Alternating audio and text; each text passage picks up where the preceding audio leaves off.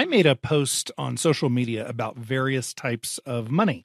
And an old friend of mine from back from the old Ron Paul days, uh, and I believe he remains a minarchist, and I have gone a different direction, but uh, he made a comment and uh, said that he has copy and pasted this to other people as well.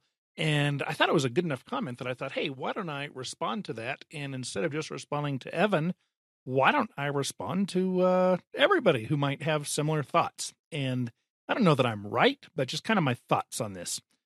Uh, so he says about Bitcoin. Um, what cryptocurrency? What are cryptocurrencies backed by? And you know, there's some fancy stuff that they're backed by proof of work or blah blah blah. My understanding is that they are backed by nothing. They are simply an electronic, digital kind of thingy that that happens. So backing, uh, nothing, uh, nothing physical. I would say that all money is backed by a certain amount of trust. So the conch shells or whatever was used as money years ago, uh, they were backed by people thinking that conch shells had a value. Tulips had a bunch of value because people thought it did. But as far as an intrinsic value, a, a physical, cold, hard value, I don't think uh, cryptos have that.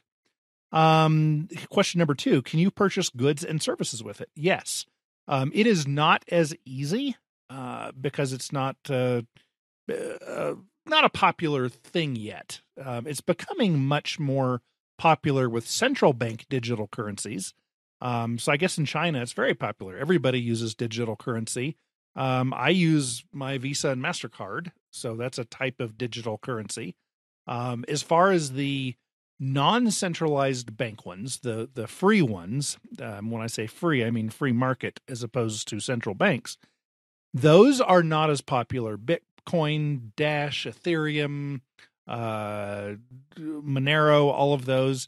Yeah, I can't go to my local convenience store and buy gas with it. Um, I've offered to my local convenience store, hey, if you learn about this stuff, then maybe I could get some of it and we could, you know, trade in that in time but it, it takes some effort to do it. The tech geniuses who have come up with crypto have not come up with a way to make it user friendly for people. And I don't know that any engineer will ever be able to do that for people. It's just, it's part of being an engineer is that uh, the person is so much uh, further ahead intellectually than lay people that there's really no way for an engineer to explain things to people. I don't think. Um, but if somebody ever does come up with that, that's the holy grail. That will be incredible. If it can be made easy, then it'll take off and, and be awesome.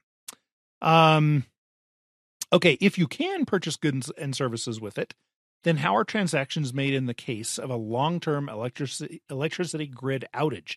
Yeah, if there's no electricity, um, I guess the only way would be if a person opened up a number of different wallets and put smaller amounts in them you know something that you could trade for like if you thought uh you know a vehicle is i guess this wouldn't be a small amount but a vehicle is $20,000 worth uh, so you get uh, currently uh, roughly half a bitcoin and you get a half a bitcoin you start a wallet up with that you write down the uh the keys to it the 12 or 24 words on a piece of paper and then you would have to buy the car from somebody and say hey these are the keys to the wallet. When the electricity comes back on, I promise not to go back into the wallet and you would you'll therefore have it.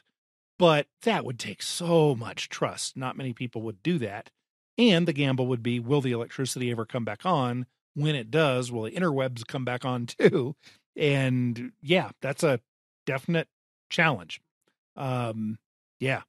Uh so then some of his comments are uh, the way I see it, gold and silver are rare, still accepted by the vast majority as having value. Uh, you can more likely buy any goods or services with it.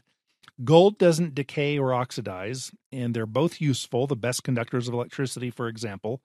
While the dollar, once backed by gold, but no more, is at least material, you can buy almost any goods and services with it. But crypto is not material and is backed by imagination, and I know of no goods or services that can be purchased with it. Um, well, actually, I think material isn't the word uh, that I'm.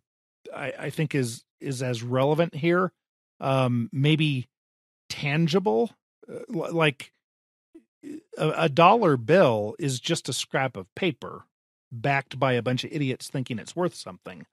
If everybody knew about central banking, then that scrap of pe- paper would be worth very little, uh, even less than it, it is now. What what has it gone down? Uh, 98% or 97% since it was started 110 years ago. So I wouldn't say that the dollar bill itself has any value. People just look at that thing and they go, "Ooh, that's worth a, a half or a quarter now of a Pepsi Cola, a can of Pepsi Cola." Well, they might do the same if you were in a mechanics realm. You might have a nice bolt, and a mechanic knows that bolt is worth about a buck, and you could use bolts and nuts as money but they're not quite as easily divisible because when the chicken farmer comes and you try to pay him in bolts, it wouldn't work. So right now, the the US dollar bill is more liquid. So I wouldn't I don't know if tangible or material is the right word, but it's more liquid because more people are willing to accept it. But its actual value of that scrap of paper is zero if other people didn't also think it had some value, which is the same as crypto or gold. Um, yeah, there's gold and silver have a little bit of value, but the vast majority of the gold and silver that exists is for monetary purposes or jewelry or that kind of thing. It's not for actual uh, technology and such. And there are other ways to get around the te- technology issues. So I, wouldn't say that gold and silver, if nobody used it for jewelry or uh, as a precious metal like that, and they didn't use it for money, then it wouldn't have nearly as much value. But I agree that gold and silver are awesome. Um, gold is worrisome because the government could make it illegal, just like they could make crypto illegal.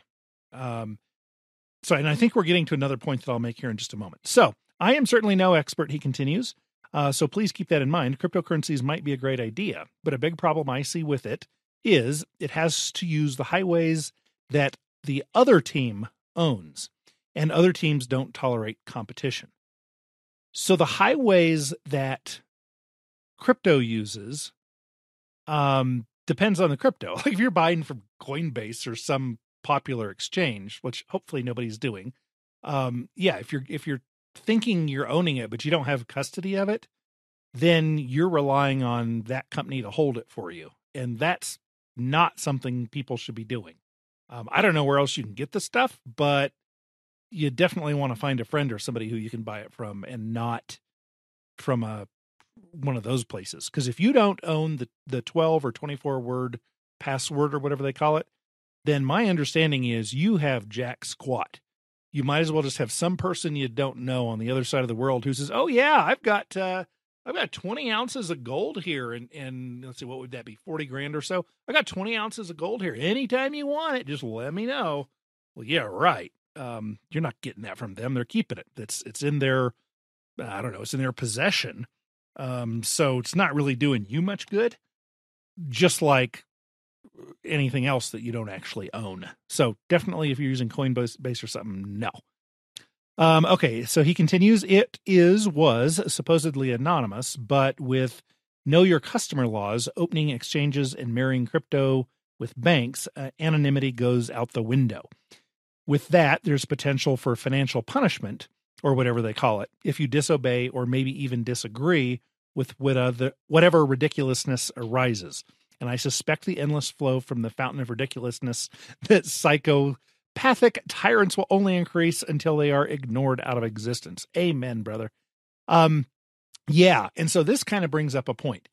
I think that there will be a time that Bitcoin, owning a Bitcoin, is kind of like owning um i don't know a, a handful of cocaine it'll be like owning a handful of cocaine today is there value in the cocaine? Absolutely. You can go sell that to people who want it. It's a they def, definitely want it. It is a thing of value. So why don't i have any cocaine in my hand or on my property? Well because i'm afraid that some big bad tyrannical people are going to come and do damage to me and my family and my property if I have this thing that they don't like. So whether it's cocaine or spinach or uh, digital decentralized digital currencies, yeah, that's a that's a concern. So for the people who have the guts, the balls, whatever you want to call it, to have cocaine or crypto, you have something of value.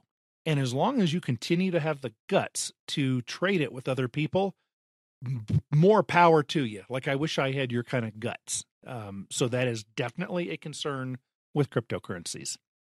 Um,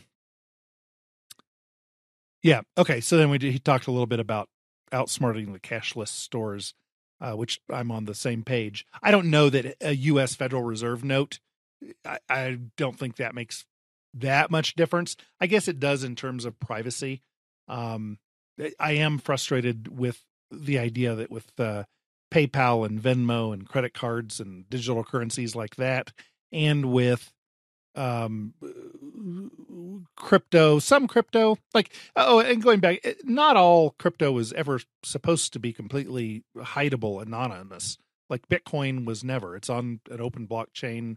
It can be figured out. There are some that are more focused on privacy like monero or something like that. So if you're if you're a devout christian and you're trying to smuggle bibles into china yeah you don't want to use uh bitcoin. You'd want to use Monero or something like that um, if you don't want it to be as identifiable. But a lot of these cryptos uh, with quantum computing, they're going to be busted down, as me thinks. I think that because my buddy who knows a lot more than me thinks that. Uh, so that could be coming. Okay. Uh, so I think that's my last little tangent for now. Um, so should a person use crypto? Would it be worth having some? My question that my buddy was responding to was if you could have um, a bunch of money that you buried and dug it up in a few years, five years, um, what kind of money would you want? Uh, crypto, you know, Bitcoin or or gold or silver or whatever. Um, I think that Bitcoin, just like gold, will be made illegal by the central bank and their employees, the U.S. government. I think that that will happen, and then it will depend. There will be some people who have buried gold and who have written down their key phrases for the the bitcoins and who have hidden their ammunition and all the different things that could be used as a store of value or as money. There will be people who have the guts to hide that stuff and risk losing it all by telling the government that they don't have it anymore. Um, I don't know how it's all going to come out. I don't know how it's all going to turn out, but those are some of my initial thoughts. Sorry it's such a long answer. I thought that it was a good question, though, and deserved it.